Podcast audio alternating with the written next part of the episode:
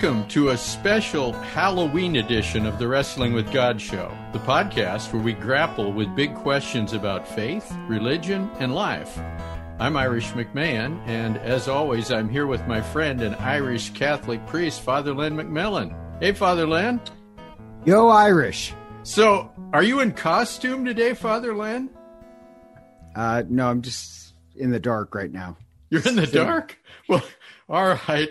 Well, that probably fits because the other day, embarrassingly, I learned that Halloween actually began as a Catholic Church feast day. And it had and has a different name and purpose uh, that doesn't have anything to do with costumes and trick or treating and all that stuff. So, Father Len uh, helped this long term Catholic guy that really didn't know anything about Halloween help me understand the real story of Halloween and its purpose and try not to embarrass me too much. Oh, okay. I, it's not like I don't like to embarrass people. I would rather rip the tongue out of my head than ever embarrass yeah, anybody. right. But um, so actually, just with like Halloween, I have to admit I do enjoy a little bit of a scare, just a little bit, and even like uh, my this is awful to admit when people cut, when my staff comes into the office we play this game of uh, the first one here kind of scares other people. This is only on Halloween or every day? Oh no, every day, every oh. Oh, great! So if you're so the you first do, one in the do, office, you, you do some version of what I understood Halloween to be. You do it every day. Well, have you ever seen the Pink Panther with Cato, where he says, "Not now, Cato"? we, we so that's your inspiration. We jump out and scare each other, and it's just I don't know. I I love a little bit of that. Uh, and so part of me, I do enjoy the fun of Halloween, but technically, yes, Halloween is a Catholic holiday. In fact, if you think about it, all of our holidays are Catholic, except for like Columbus Day and uh, Fourth of July. You know, everything else. Thanksgiving. Yeah, and one guy was kind of surprised to find out Saint Valentine's Day was a Catholic holiday, and I said, doesn't the name Saint Valentine's give it away? Or have you ever seen these videos of, no offense, how dumb Americans are? Oh, yeah. On, on St. Patty's Day, they uh, ask people in the street, what does St. Patrick's Day celebrate? And they're like, I think it's a war or I don't. a war. St. Yeah, there's not Day. a lot of knowledge about these things. It's very sad, especially the patriotic kind of things, you know, where you're supposed Civic to understand. Yeah. Yeah. So, yes, uh, Halloween is a Catholic holiday. It's the feast of all saints. And Halloween just means hallow means holy. Uh, so it's actually Scottish, but hallow means holy or saints. So All's Hallows Eve. And so oh. it's the E before All Saints, or it's just a different way of saying All Saints. And you could say, well, why the evening before? Well, remember, as Catholics, we count time as Jews did. So, technically, for Catholics and Jews, a new day begins not at dawn, but at dusk. Ah. Um, that's why Jews celebrate in the evening. Or if you notice in the Bible, the first day of every creation happens in the evening, not at dawn. Interesting. So, That's true. So actually, we'd say no. Sunday for us actually starts uh, on Saturday at dusk, and so All Saints, a holy day, actually doesn't begin on November first. It begins on October thirty first. Thirty first. So yeah, um, there are 31 days in October. Yeah, I kind of mess that up. but so yeah, All's Hallows Eve is the feast of all saints. So that's pretty interesting. But the feast celebrates our connection with all those who have died, that all those in heaven and us live in this mystical communion. That if we believe so powerfully in baptism, that if the Holy Spirit runs through me and you and even all those in heaven, then not even death is more powerful than the Holy Spirit. So we celebrate this, this mystical union with all those who have died. But not just that, that those who are in the great feast of heaven, the feast of the Lamb of God, of all those who loved, they're calling us to join with them. They are pulling us into heaven. And so we celebrate all the saints. So you get different names All's Hallow Eve, All Saints. In Spanish, it's called the Day of the Dead, uh, Dia de, de los Muertos. It's kind of this mix between All Saints and All Souls. But we'd say, well, actually, that's a very ancient celebration in the Catholic Church. You know what the Pantheon was in uh, Rome? Have you ever visited Rome and gone to the Pantheon? I have not been to Rome. I've, oh. I've been to Europe, mainly the UK and Pantheon never... is the one with the it's a curved dome and it has a circular hole in the center. It's absolutely beautiful. I've seen pictures. Yeah, it's amazing. But that actually um, in the 700s was dedicated as a church. So it's technically it was a Catholic church and it was dedicated to all the saints. So constant later the Roman Empire gave it to the Catholic Church to celebrate all the saints.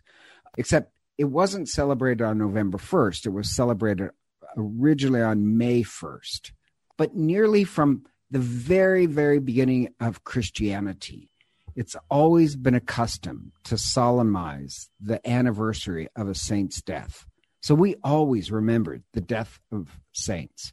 So All Saints is one day a year where we celebrate all of them. Now, it did get moved to November 1st, but the feast always existed, uh, the theological idea. Now, the, the day after All Saints is All Souls Day, and that started from uh, this Cluny monastery, this um, Cistercian monastery in France, where, okay, so November 1st, they'd celebrate all the saints in heaven. And the next day, they would just celebrate the monks in their community who had died. I just remember their connection with all fellow monks. So that's All Souls Day. So, like in one parish I was at, uh, St. Mark's, on the feast of All Saints and All Souls, we would have written out all the names of the people who died that year. And it was this huge banner. But the problem is, is that so many people were dying as a parish grew. we couldn't fit them so on the, the banner. List, the list. got too big, too many deaths. So we created this, what we called the Book of Life. And the Book of Life is actually this image in Scripture. Have you ever seen an icon of Jesus where he's holding a book? I have. Okay. A lot of people mistake that Jesus is holding the the, the Bible gospel. Yeah. Yeah. No, no. Jesus is the word of God. He's not holding the word of God. what he's holding is the book of life. And it's this image in the book of Revelation that is based on history that in any in roman times citizens of a city were written inscribed in a book. So they did this idea that all those in heaven all those who are citizens of heaven their name is written in this book. And so i might be living here in you know meridian idaho but i'm truly a, my name is written in heaven. So you have to kind of know that in the book of revelation we would have people we created our own where we would have people in our parish uh, they'd just go up and write the name in this book of the loved ones and their families and we'd pray for them for the entire month of november. So the month of november is when you'd remember your connection to the dead and then just like here at holy apostles on the feast after the feast of all saints halloween we'd have all souls and we do this great thing where people bring candles and we have mass just by candlelight and they put all the candles in front of the altars and there's hundreds and hundreds of them and it just lights up the church.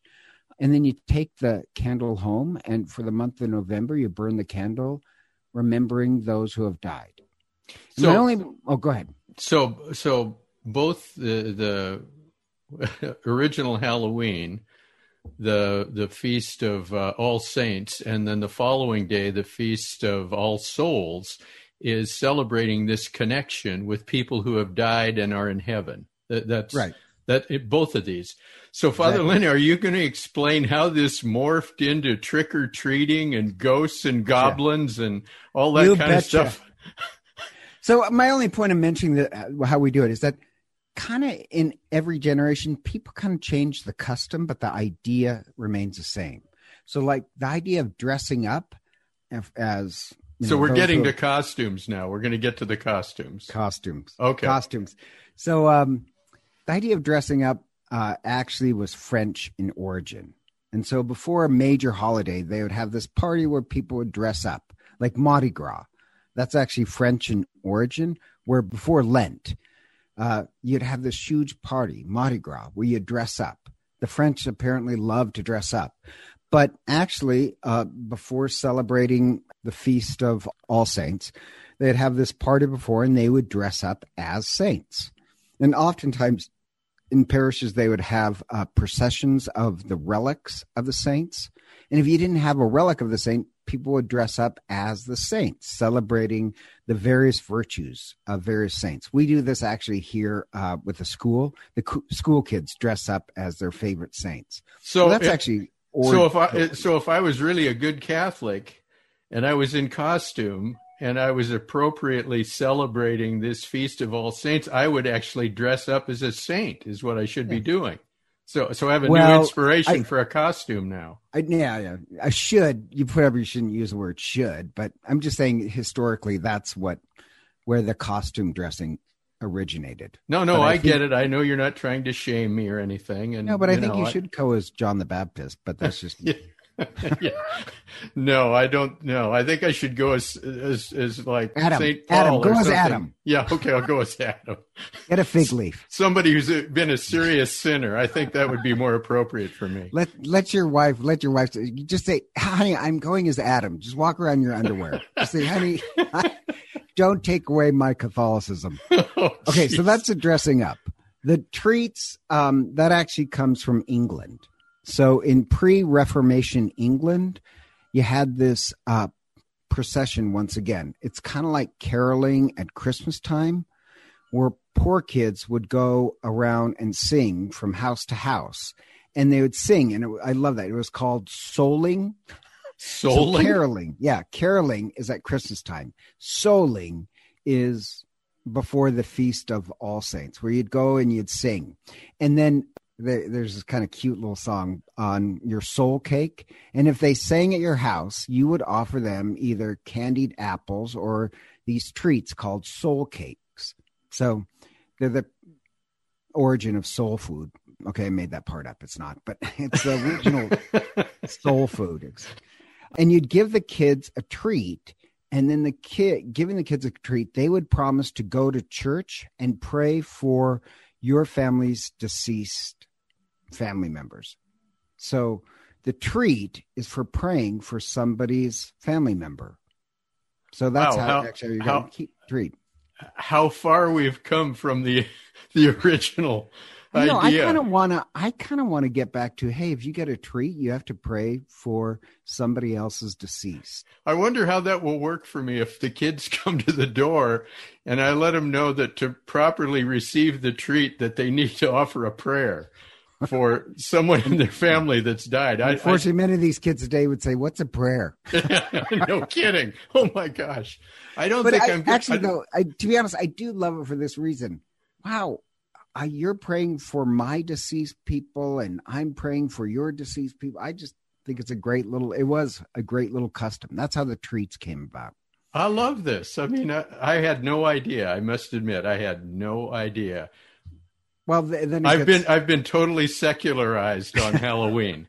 Well, it's not your fault. Nobody really knows. So then you get to the jack o' lanterns. Oh, we're going to go there now. Oh, this is a, is a bizarre addition. So that is Irish in origin, Oh, and uh, so, leave it to the Irish. well, it's a great story. I just think it's kind of funny. So the the poor people to have a lantern, you couldn't often afford one, but you could hollow out some sort of gourd or a turnip, and then put the candle in that, and it'd protect it from the wind. So if you're walking around, that's would be the way you'd protect your candle, and it'd keep the candle alive. So you'd kind of hollow out this gourd, and then it got kind of uh, added, would say enhanced with the Irish by the story of Stingy Jack. And I, I'm sorry, I just love the fact that the Irish always give like those names. If you ever go to Butte, Montana, the older Butte people that always say like your name wouldn't be what I'm like. It wouldn't be. There's always nicknames. So Yeah, the like, Irish um, are they're big on nicknames. and it's kind of mocking in a way, which I love. Like my name would be Baldy McMillan. So- something Perfect. strange. So you have the story of Jack, and Jack, his his name is Stingy Jack, and he invites the devil to have a drink with him, but he didn't want to pay for the drink, so he convinces the devil to do this trick on the bartender, where he convinces the devil to turn himself into a coin to buy his drinks, and once the devil did.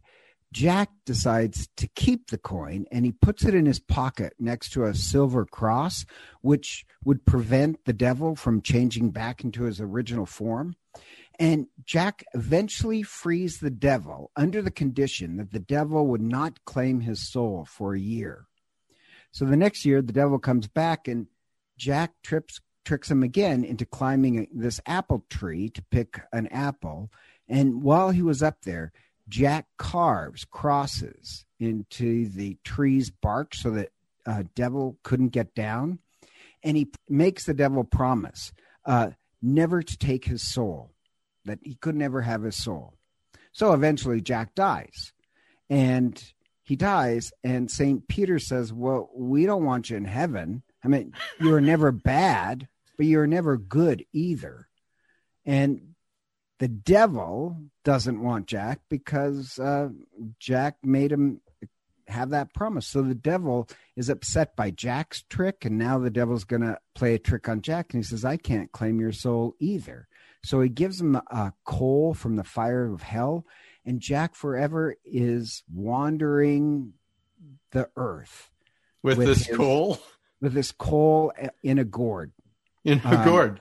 In a gourd that he turned out he carved it out of a turnip and he roams the earth forever so his name is jack o'lantern Oh, good so it's grief. Irish.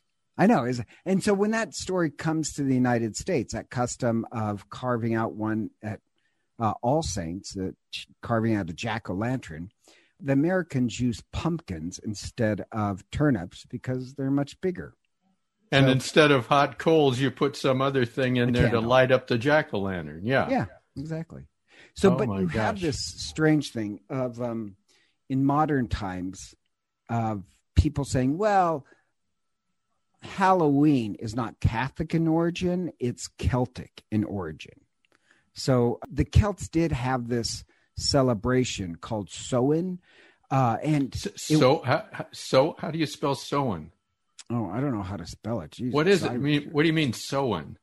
So and it's it's Gaelic, but I know it's actually spelled S A M H A I N. Okay. It like the Celtic words are never pronounced like they're spelled. I think they're dyslexic people or something. Sorry to um, get you off track, but so no, what does it mean? What it, uh, It, it simply means in Gaelic summer's end, and Okay. it marked the end of the harvest festival, and so it was a uh, end of the year, New Year celebration. That the beginning of the dark time was beginning winter, and so at the end of the year you'd put out all your old fires, and then on this feast. Uh, you'd have this bonfire celebrating the new year. So it's the end of the harvest and beginning of the uh, new year, winter. Well, so you have this, and I think it's a little bit of propaganda, in all honesty, from anti-religious people. I do, I really do. It's silly where they'd say, "Oh no, Halloween is just this ancient Celtic celebration," and the only problem is, is that uh, Samhain was a festival marking the beginning of winter in Ireland, but there's no historic historical evidence that it involved jack o' or witches or ghosts or goblins or any religious ceremony, really. And there's this book by this historian, it's called Stations of the Sun, where he says, you know, even in medieval records, there's no evidence that November 1st was a major pan Celtic celebration. No religious ceremonies were observed.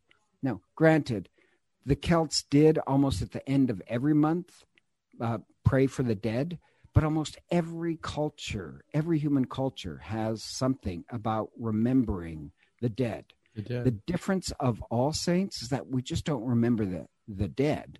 We also pray that we're aware of our connection with them right here now, not just remembering the past, but remembering a current reality that we're connected with them.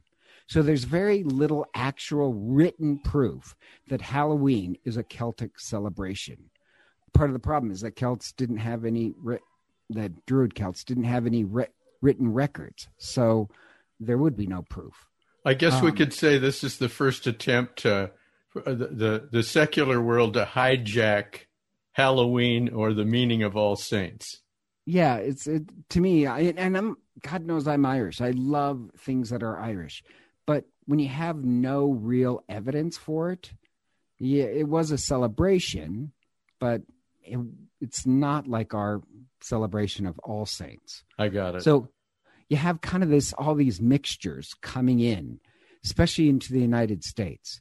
But the fact is, the origin of Halloween is very, very Catholic. And the Halloween that we know today is rather American in it's that it's a combination of various European customs that gets mixed together in the colonial time period.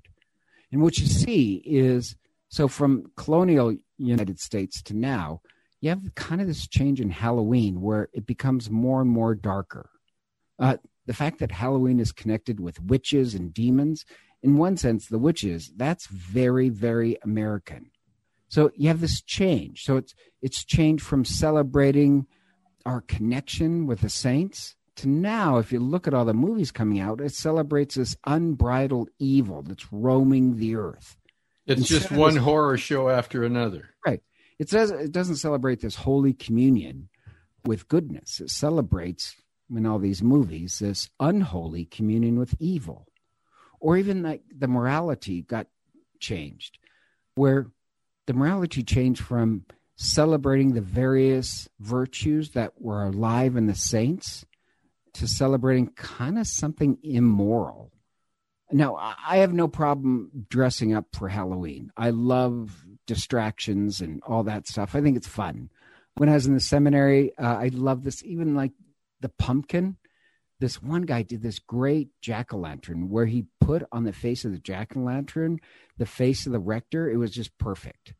But have you ever noticed with every year, even now in my lifetime, Halloween has moved from just a distracting fun to now kind of celebrating the macabre or celebrating of not just dressing up, but now girls have got to dress up as the sexy nurse and the sexy, you know, it's all, it's kind of this.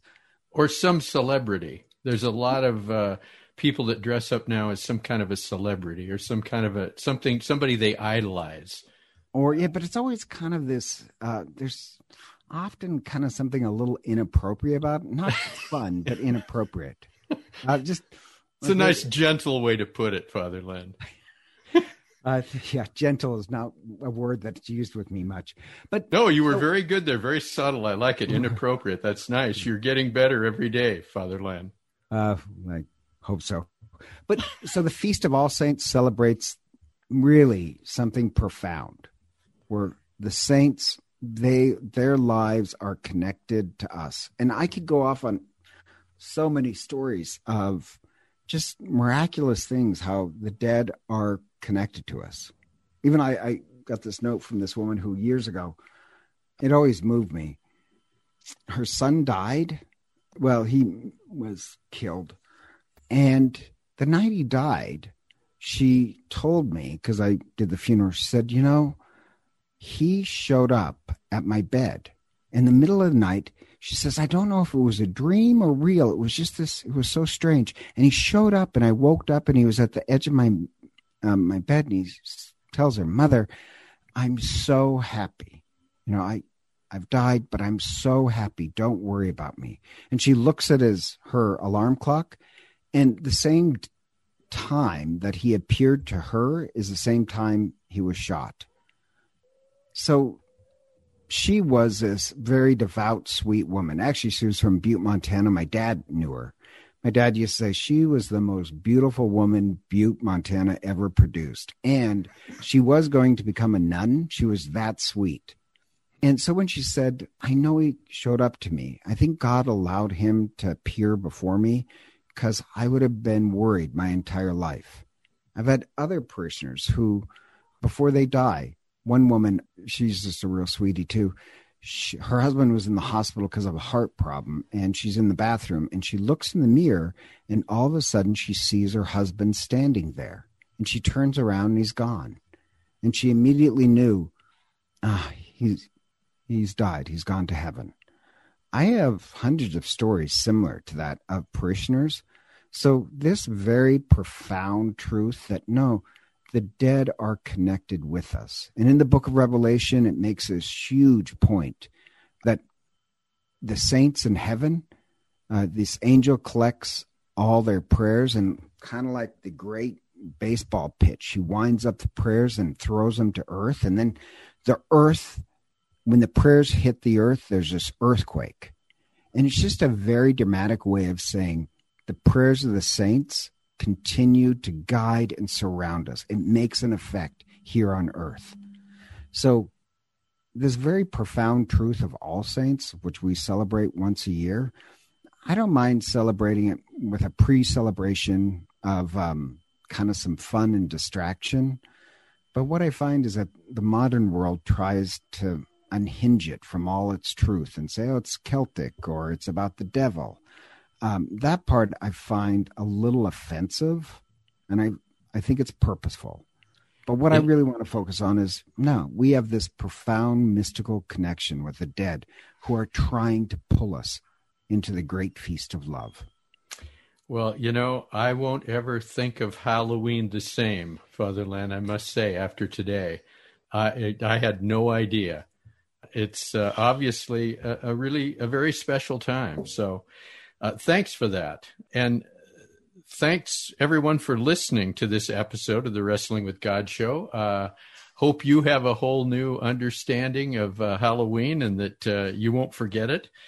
And by the way, if you have questions or comments for us, uh, we'd love to hear from you. Uh, all you have to do is head over to our website. It's wwgshow.com. That's wwgshow.com.